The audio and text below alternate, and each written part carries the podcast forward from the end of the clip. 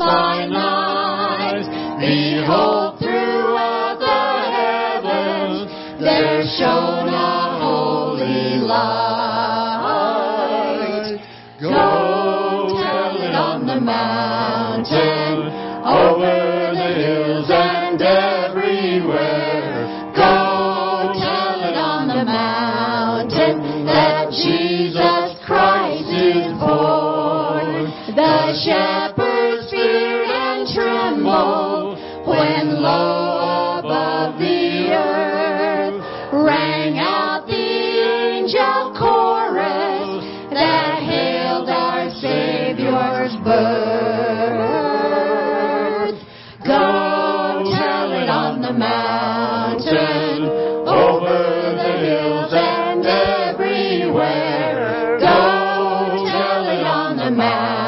mountain that Jesus Christ is born. Down in a lowly manger, the humble Christ was born and brought us God's salvation that blessed Christmas morn.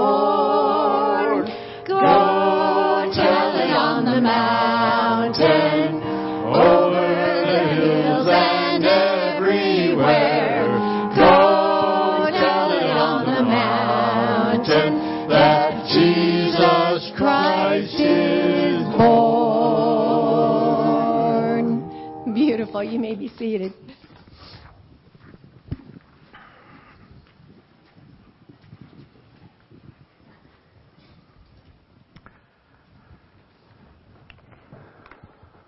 Those of you who have been with us for the past Sundays of Advent know that I've been preaching a series entitled The Coming.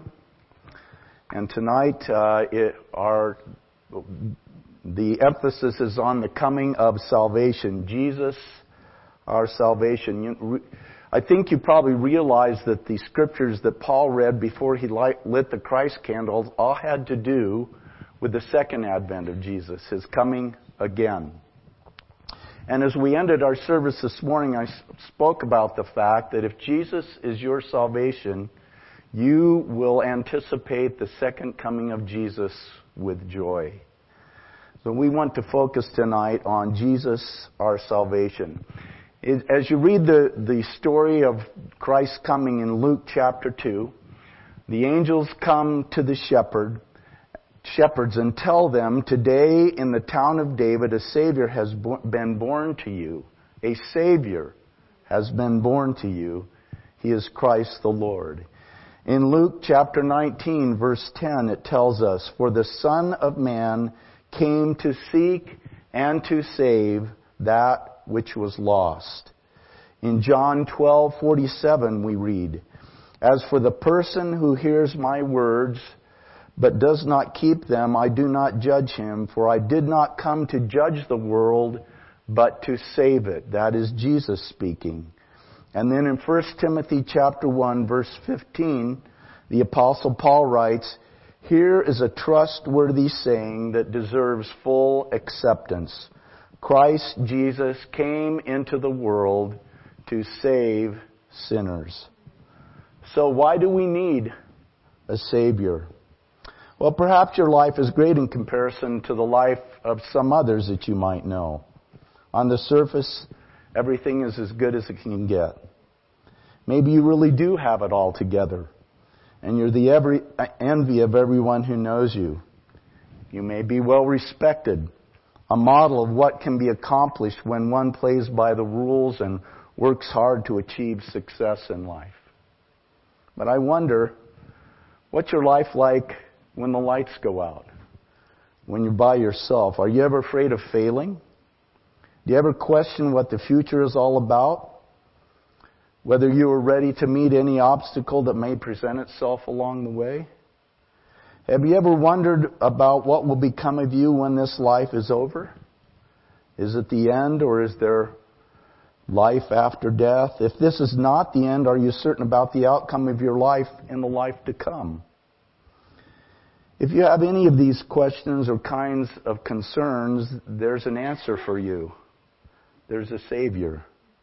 You need one who can give you hope and certainty to face the hopeless and uncertain world that we live in. You need one to save you from these fears and give you courage to move ahead rather than becoming paralyzed by the fear of the unknown. 1 John 4:18 says there is no fear in love, but perfect love drives out fear. Fear not. Do not be afraid.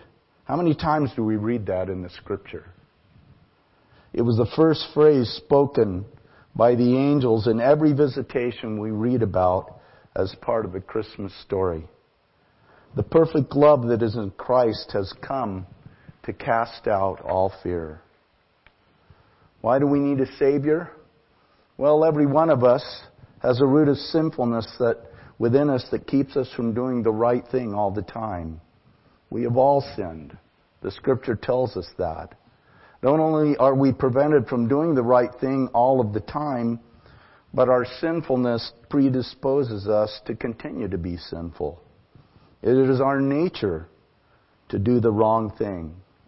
Paul gives his own personal testimony of struggling with the power of sin in Romans chapter 7 verse, verse 15 where he writes, I do not understand what I do. For what I want to do, I do not do. But what I hate, I do. Our sinful nature keeps us from doing the right thing all the time and even encourages us to do the wrong thing. God's standard is absolute righteousness. None of us is righteous. Therefore, we all need a Savior. Luke, excuse me, Isaiah 64 verse 6. All of us have become like one who is unclean, and all our righteous acts are like filthy rags. We all shrivel up like a leaf, and like the wind, our sins sweep us away. And Romans 3:23 For all have sinned and fall short of the glory of God. And we cannot save ourselves. See, when we talk about a Savior, we need to understand that. The Bible only reveals that we are all guilty of sin, not only reveals that we're all guilty of sin, but it also tells us there's nothing that we can do in our own power to get rid of our sinfulness. We cannot save ourselves. It's the greatest problem we face. No matter how much we wish to change or how try, hard we try to extricate that root of sin from our lives, we find that we are powerless to break its grip over us. This inability to save ourselves from the domination of sin is what the Bible refers to as being dead in our sins.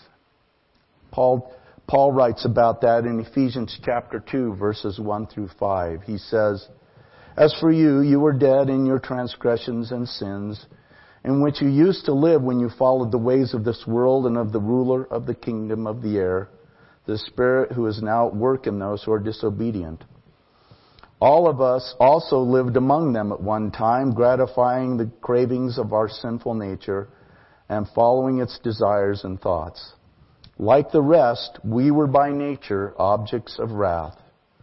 But because of His great love for us, God, who is rich in mercy, made us alive with Christ, even when we were dead in transgressions. It is by grace you have been saved. And then from Colossians chapter 2 verse 13, when you were dead in your sins and in the uncircumcision of your sinful nature, God made you alive with Christ. He forgave us all our sins. In our natural state, we are lifeless, helpless, hopeless, beings at the mercies of sin's desires. We cannot remedy our condition.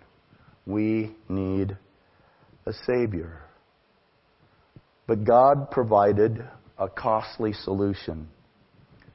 See, God understood our plight and was ready with a solution. In the Garden of Eden, we have the first indication that He was going to intervene on our behalf so that our sins could be removed. Genesis 3:15.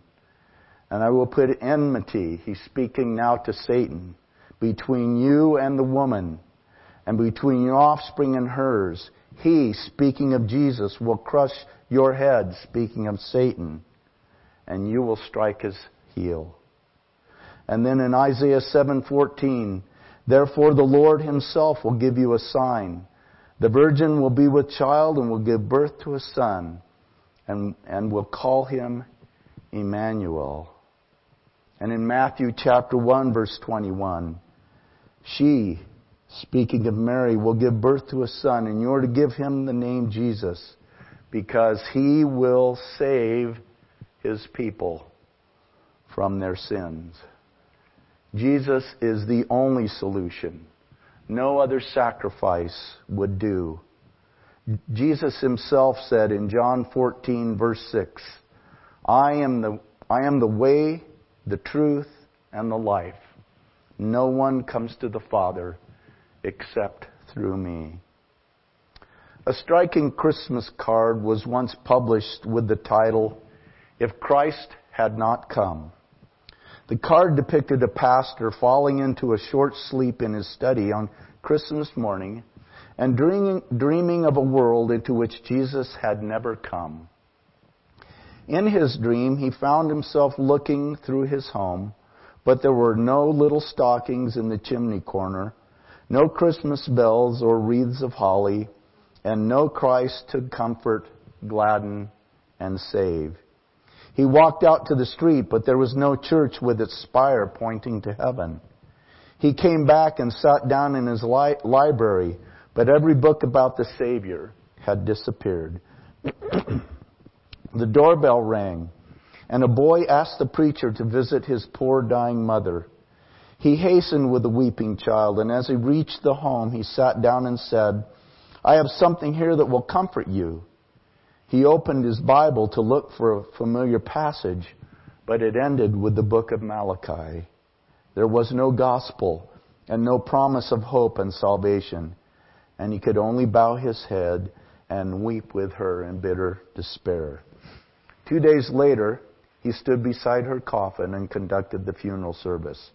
There was no message of consolation, no hope of heaven.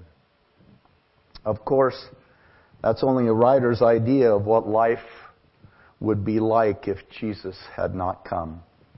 The blessed reality is that Jesus has come, that he is the Savior of all who will accept him as Savior. He entered history as a little baby to save us from the ravages of sin. And because he came, new life can be ours for the asking. Christ, our Savior. What a glorious truth. Would those who will be serving the elements of communion please come forward at this time? And, gentlemen, as soon as you're ready, you can go ahead and begin distributing the elements.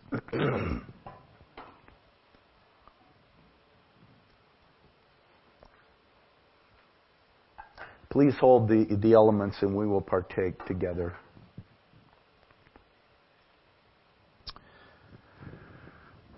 Christmas is really only the beginning of the story. Even at Bethlehem's manger, there loomed the shadow of the cross. In Christ's birth, we see the fulfillment of Abraham's prophetic words as found in Genesis chapter 22 verse 8. God himself will provide the lamb. We know that all who are born will eventually die. But Jesus was the only person ever born whose mission was to die.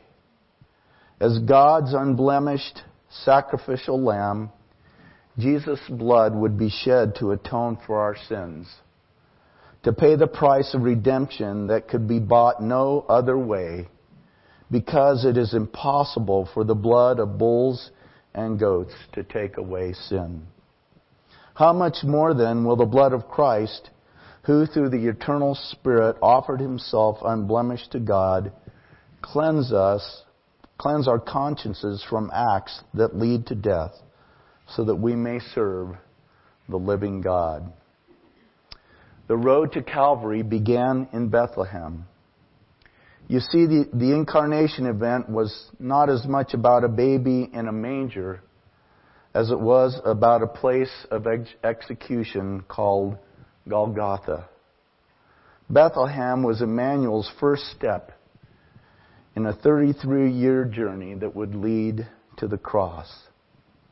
And this evening, as we remember Christ's birth, we also remember his death and what in dying Jesus did for us.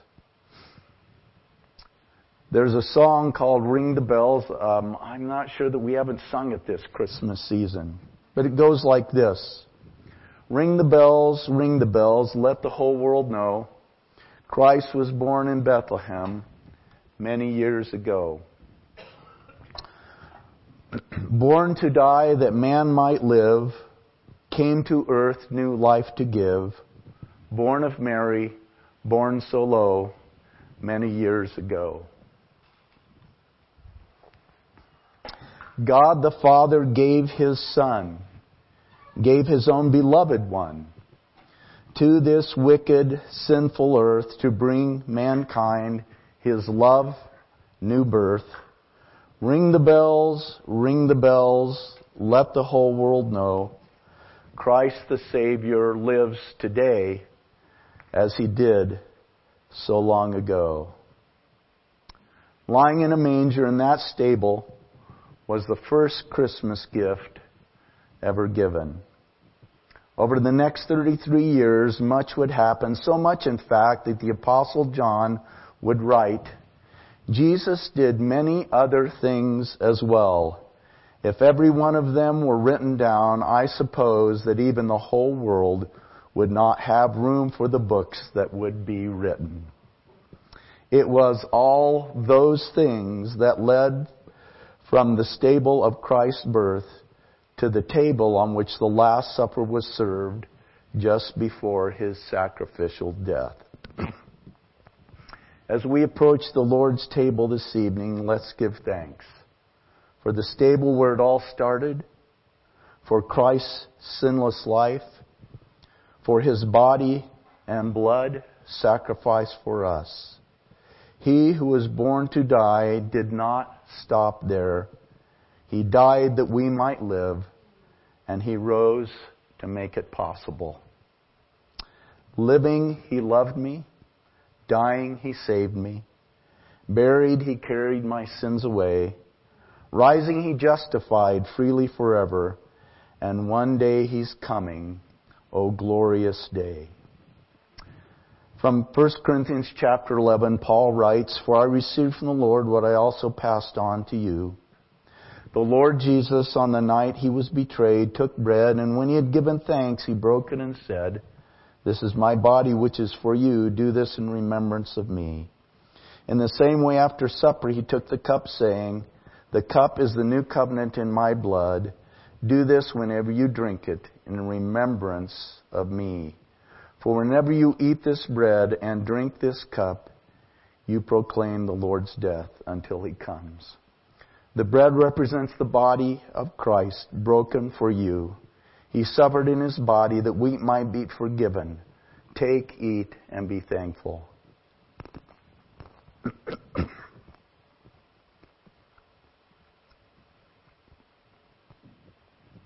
the cup represents the blood of Christ shed for you that you might know forgiveness of sins and the promise of eternal life. Take, drink, and be thankful.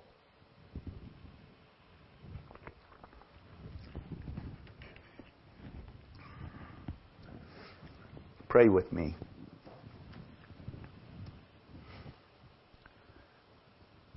Lord Jesus, we know that you are aware from the earliest days of your life that you had come to do the Father's will.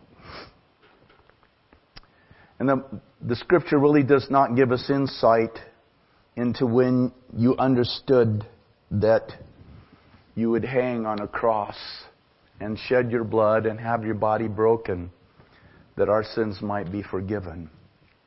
But even when you became aware, it said you, it said you set your face like flint to fulfill the mission that God had given you, that your Father had given you, to lay down your life as a sacrifice for my sins, for our sins. And I thank you, Jesus, that you came and that you laid down your life and that you took it up again.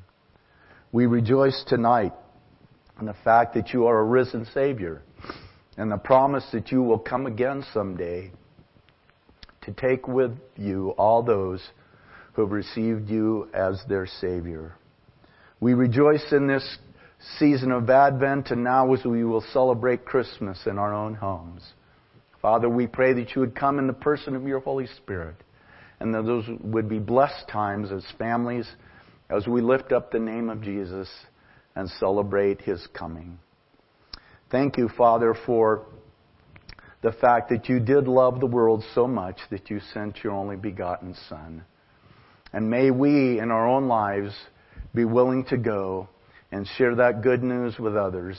A world that is still dark, a world that is still broken, to reach people who are still hurting with the good news of the gospel and the promise of eternal life. And I pray these things in Jesus' name. Amen.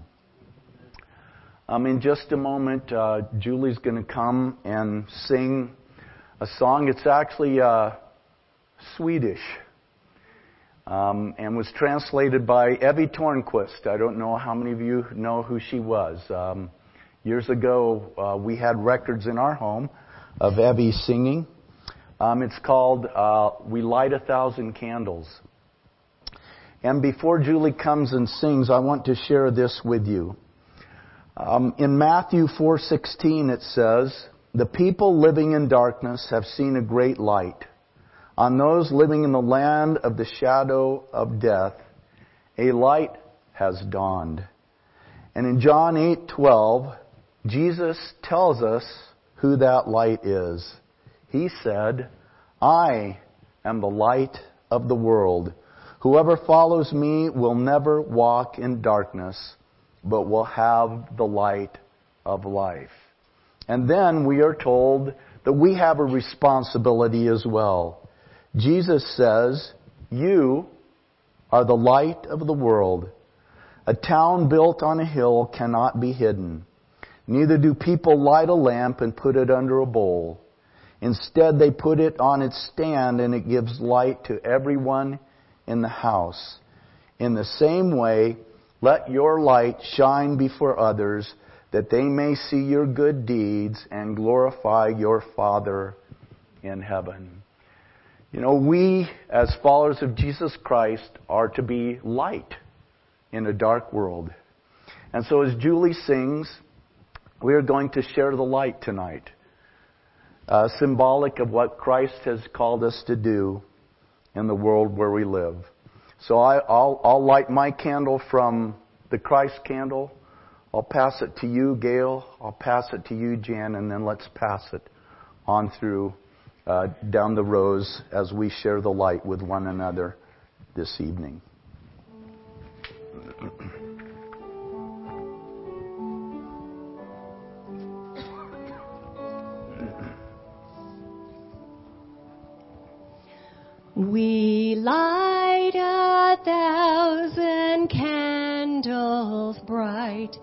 around the earth today. And all the beams will shine across the heavens grand display. Yes, over land and sea tonight, the joyful message brings. The birth of Him, our Lord and Christ, our Savior and our King. Dear brightest star, o'er Bethlehem. Oh, let your precious light Shine in with hope and peace toward men in every home tonight.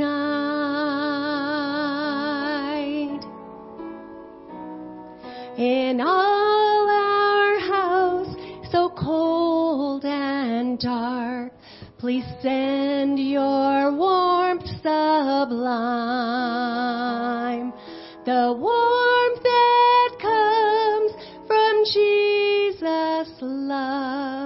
this blessed Christmas time, this blessed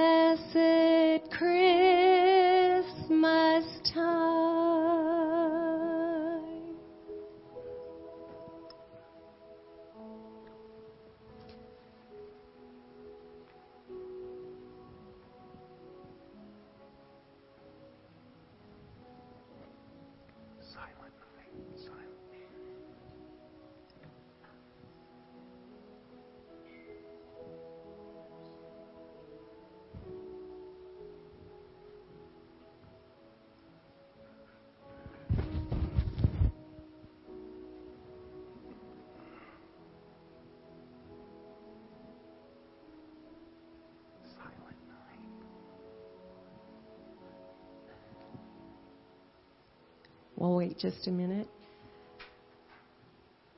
Do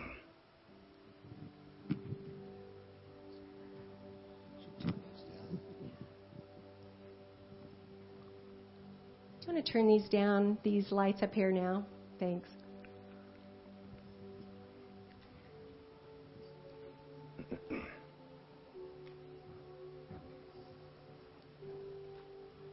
Let's go ahead and stand and sing Silent Night.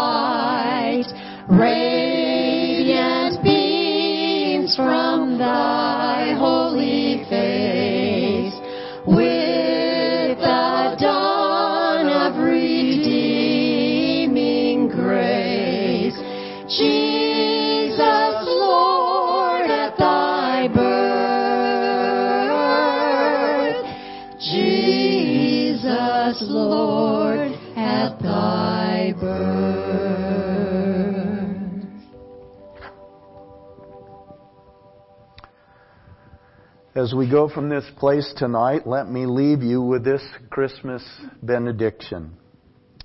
May you be filled with the wonder of Mary, the obedience of Joseph, the joy of the angels, the eagerness of the shepherds, the determination of the Magi, and the peace of the Christ child.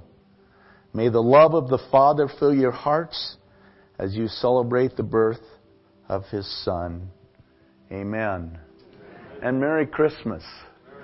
And let me give some instructions now, like what do we do with these candles? Uh, please, when you blow them out, be careful so Dean doesn't have to clean up wax that's gone everywhere. And once you've extinguished them, there's a box um, on the left on a table as you leave where you can leave the candles, and there's a place for the whole